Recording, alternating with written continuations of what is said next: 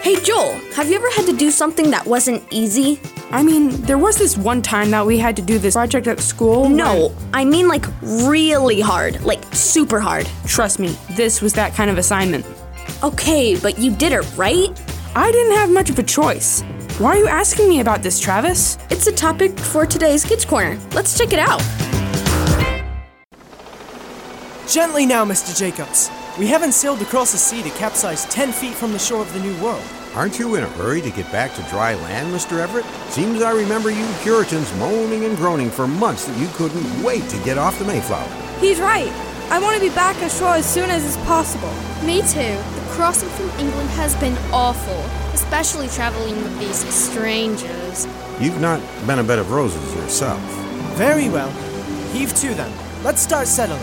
I thought we started settling when we had to change our landing site. Weren't we supposed to land in New Amsterdam? Is that a thing yet? The Dutch don't found the city until around 1624. Are we going to prattle on like this, or are we going to make landfall? Mr. Jacobs, with all haste, if you please. Aye.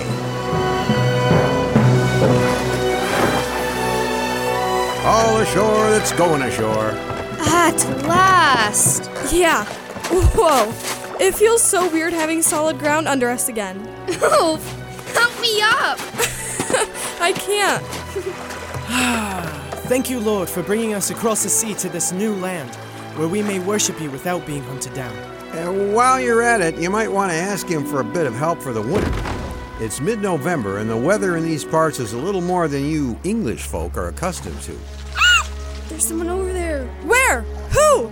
Over there. I saw a dark figure go into the woods. I think it was a man, but it was hard to tell. Are we not the first to settle in these parts?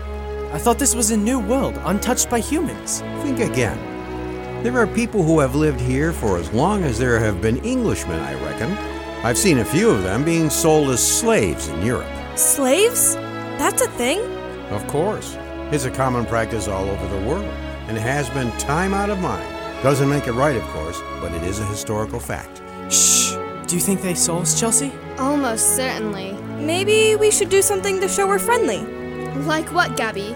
Play a radio program? Well, it couldn't hurt, I guess. I'll start it up. Hi guys, what's going on?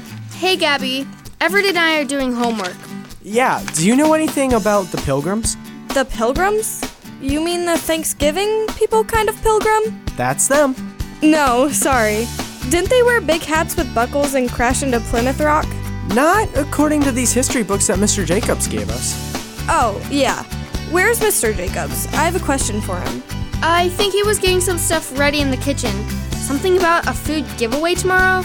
Oh, alright. I'll go ask him. Thanks. Okay, now I'm curious. Curious? About what, Chelsea? What's the question Gabby has for Mr. Jacobs?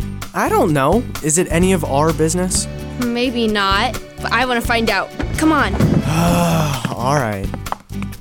So, anyway, she moved here from California and she doesn't know anything about this part of the country. And she doesn't have any friends here or anything. That does sound hard.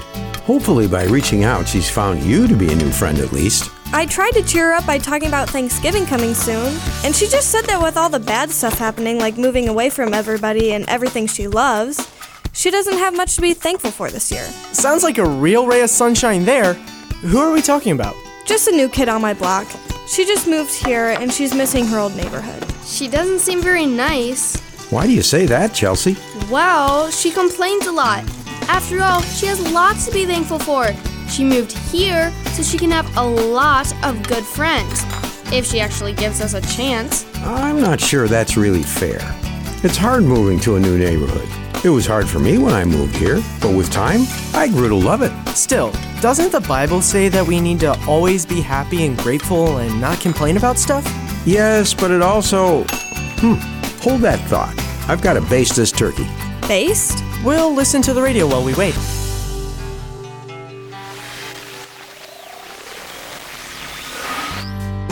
All right, that should be set for a few more minutes. Now, where were we? You were going to tell us about how my neighbor complaining about moving here wasn't wrong. We were. Something along those lines, but I think I better start from the beginning. It's true that the Bible tells us in many places like Philippians 2:14 that we shouldn't complain about things, but that doesn't mean that we shouldn't say anything when things are bad. Is there a difference? What he means is when we see something bad, we need to look on the bright side and say something good about life. God wants us to be happy after all. Actually, that's not what I meant at all, Chelsea. Oh, well, then I don't understand either. All right, let's take some examples from the Bible. When God brought his people out of Egypt and into the desert, they were happy to not be slaves.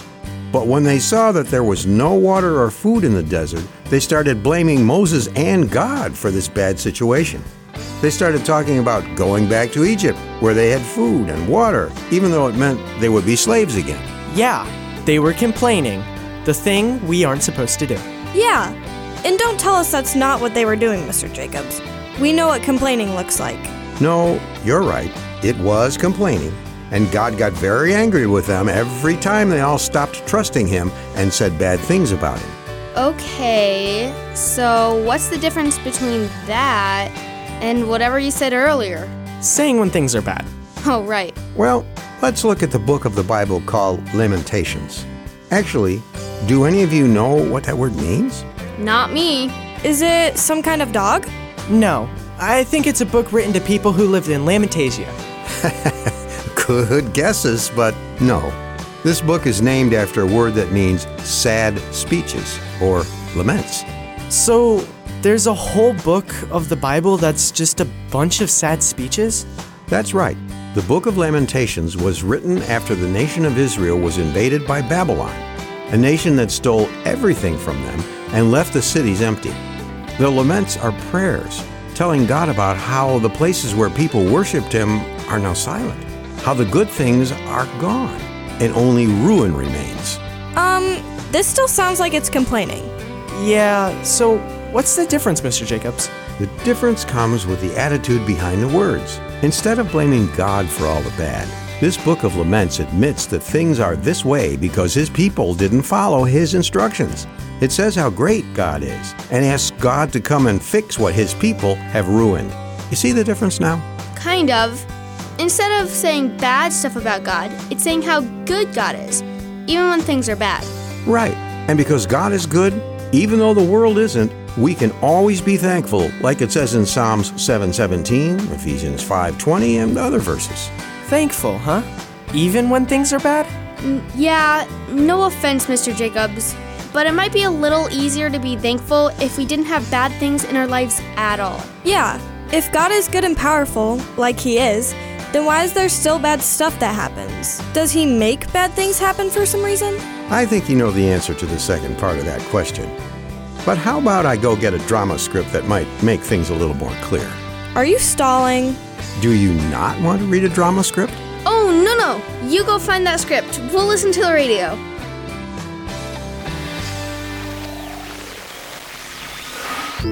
And now, from the garage of Lionel Jacobs comes the corny drama, The Farmers and the Corn, an adapted biblical teaching about hardship.